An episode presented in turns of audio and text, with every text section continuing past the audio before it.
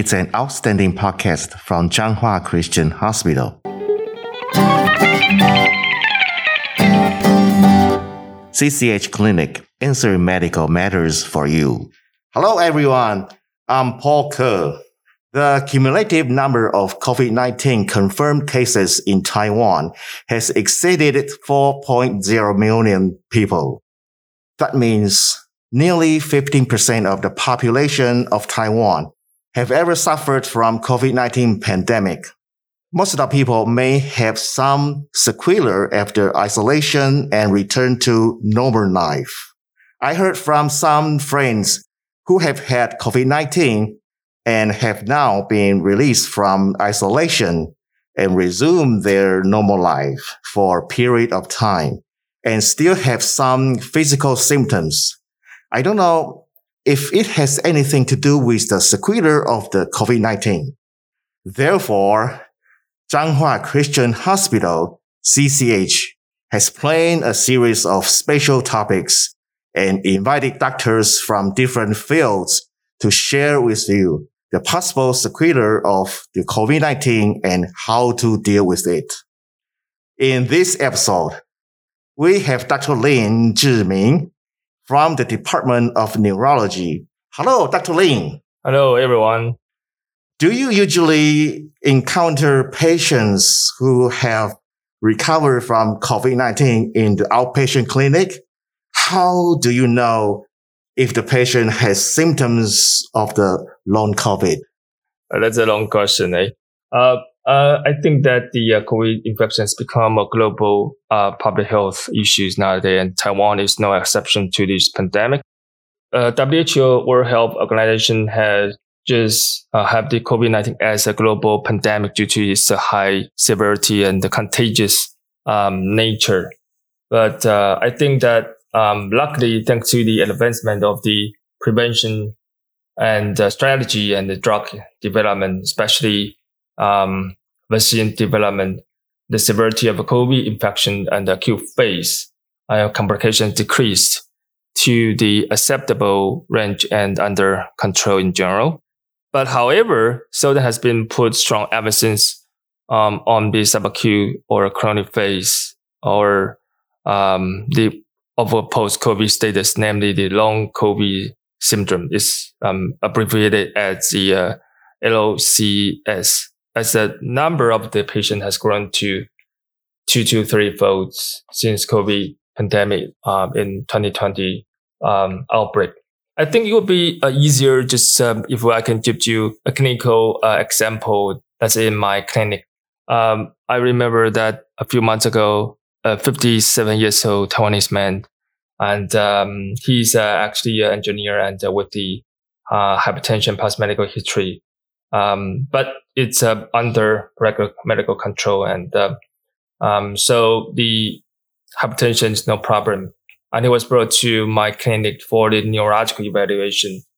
He had the COVID infection in March 2022 uh, due to the cross infection uh, from his family member.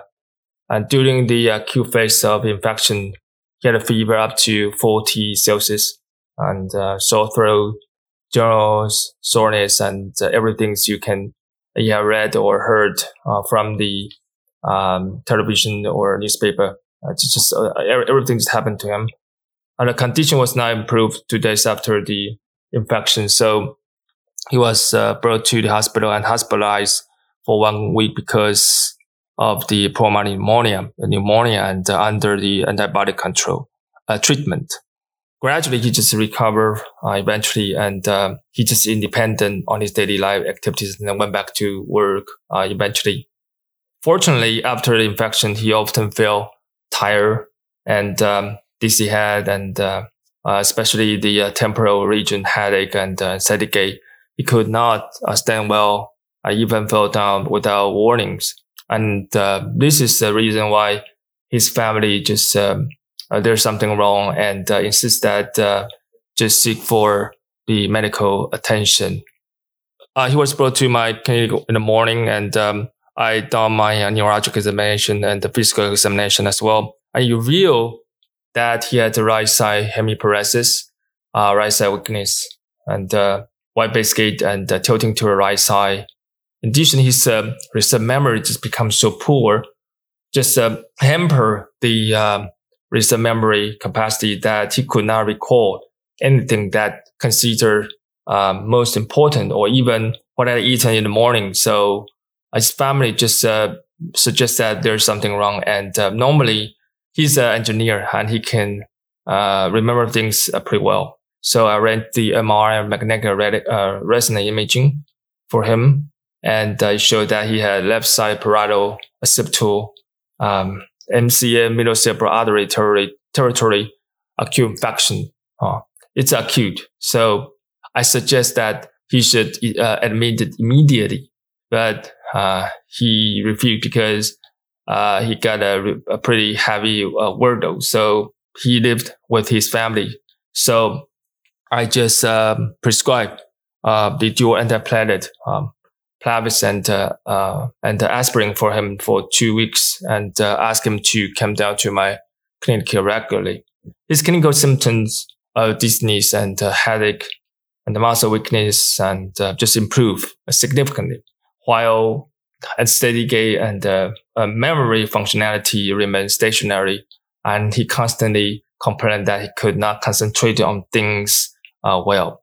So this is uh, just um, a one case that I encountered in my clinic, and um, just want to share with you that even the slight or subtle symptom after the COVID um, suggests that you should pay uh, careful attention to this uh, subtle change before and after COVID infection.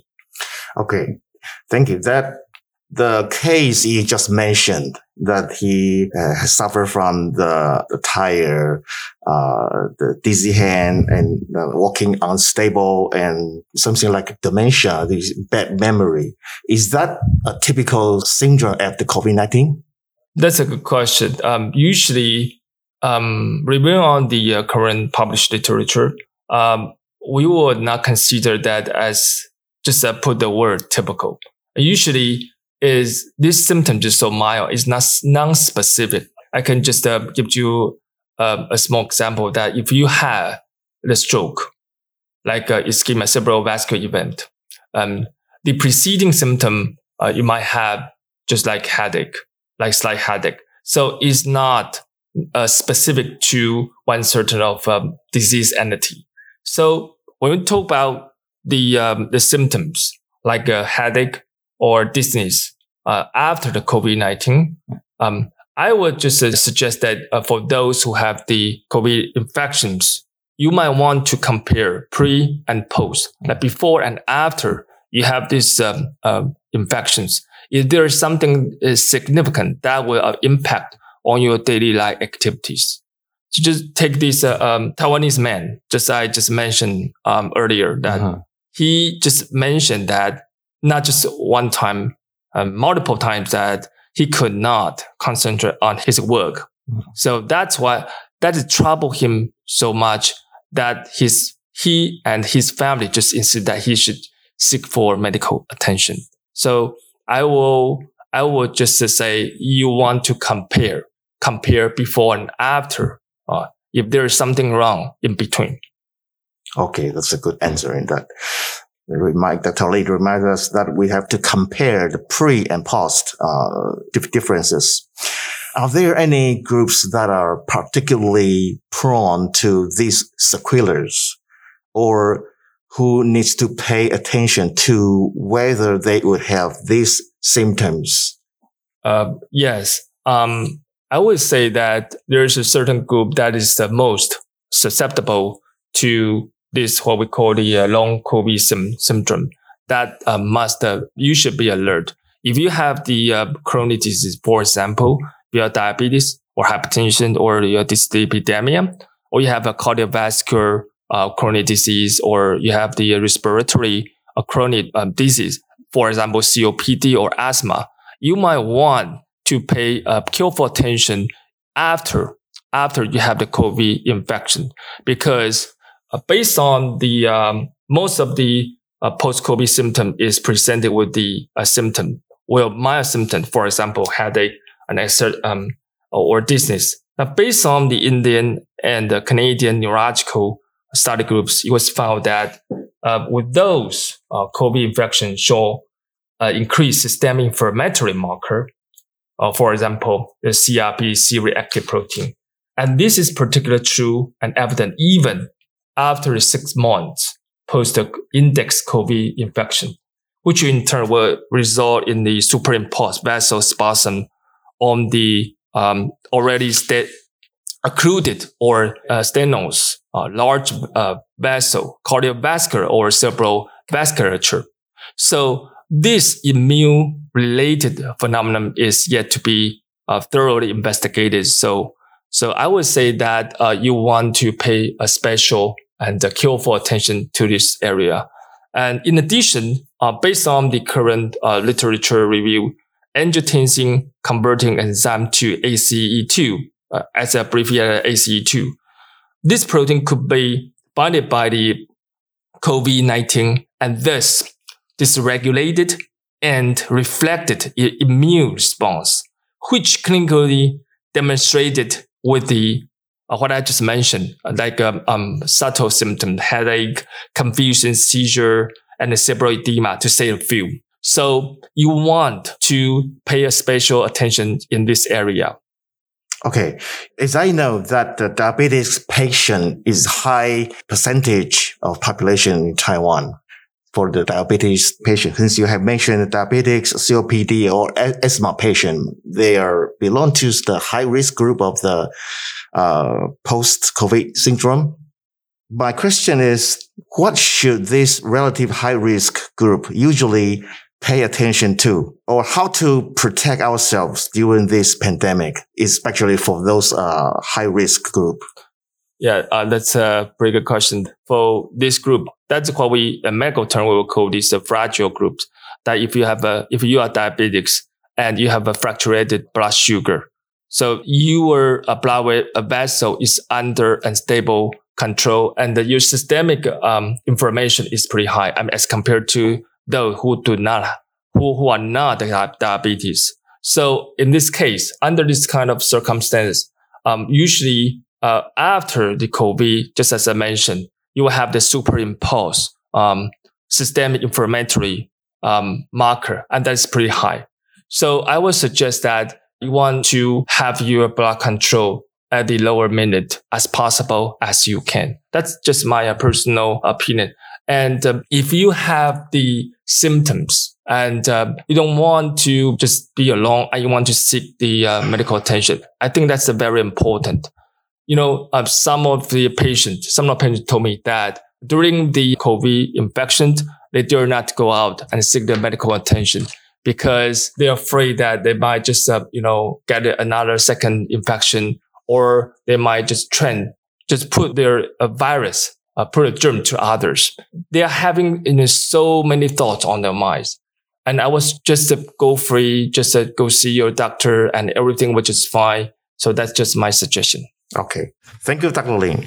Since we do not have the long time conversation in the podcast, but if audience, they do have question or they are suffering from post-19 syndrome, where can they reach you during your uh, clinic time? Uh, uh, thank you for the question. Since the outbreak of the uh, disease, and uh, I just uh, proposed to the authority of the CCH, and they promised me that uh, I already have the two clinics, one in the headquarter of the CCH, Changhua Christian Hospital, and the others on the uh, Hanming, it's a FIDI hospital, 200 meters from the CCH. And they are both on the Thursday. Uh, Hanming is on the morning, uh, it's a morning session, clinic and uh, CCH headquarters on the uh, afternoon from 2 to 5 p.m. So if you have any uh, similar symptoms that are associated with the COVID infections, please do not hesitate to reach me or any expert in our neurological department. And um, we are here to help you at our most. Today, we really thank Dr. Lin for sharing with us the neurological symptoms caused by COVID-19.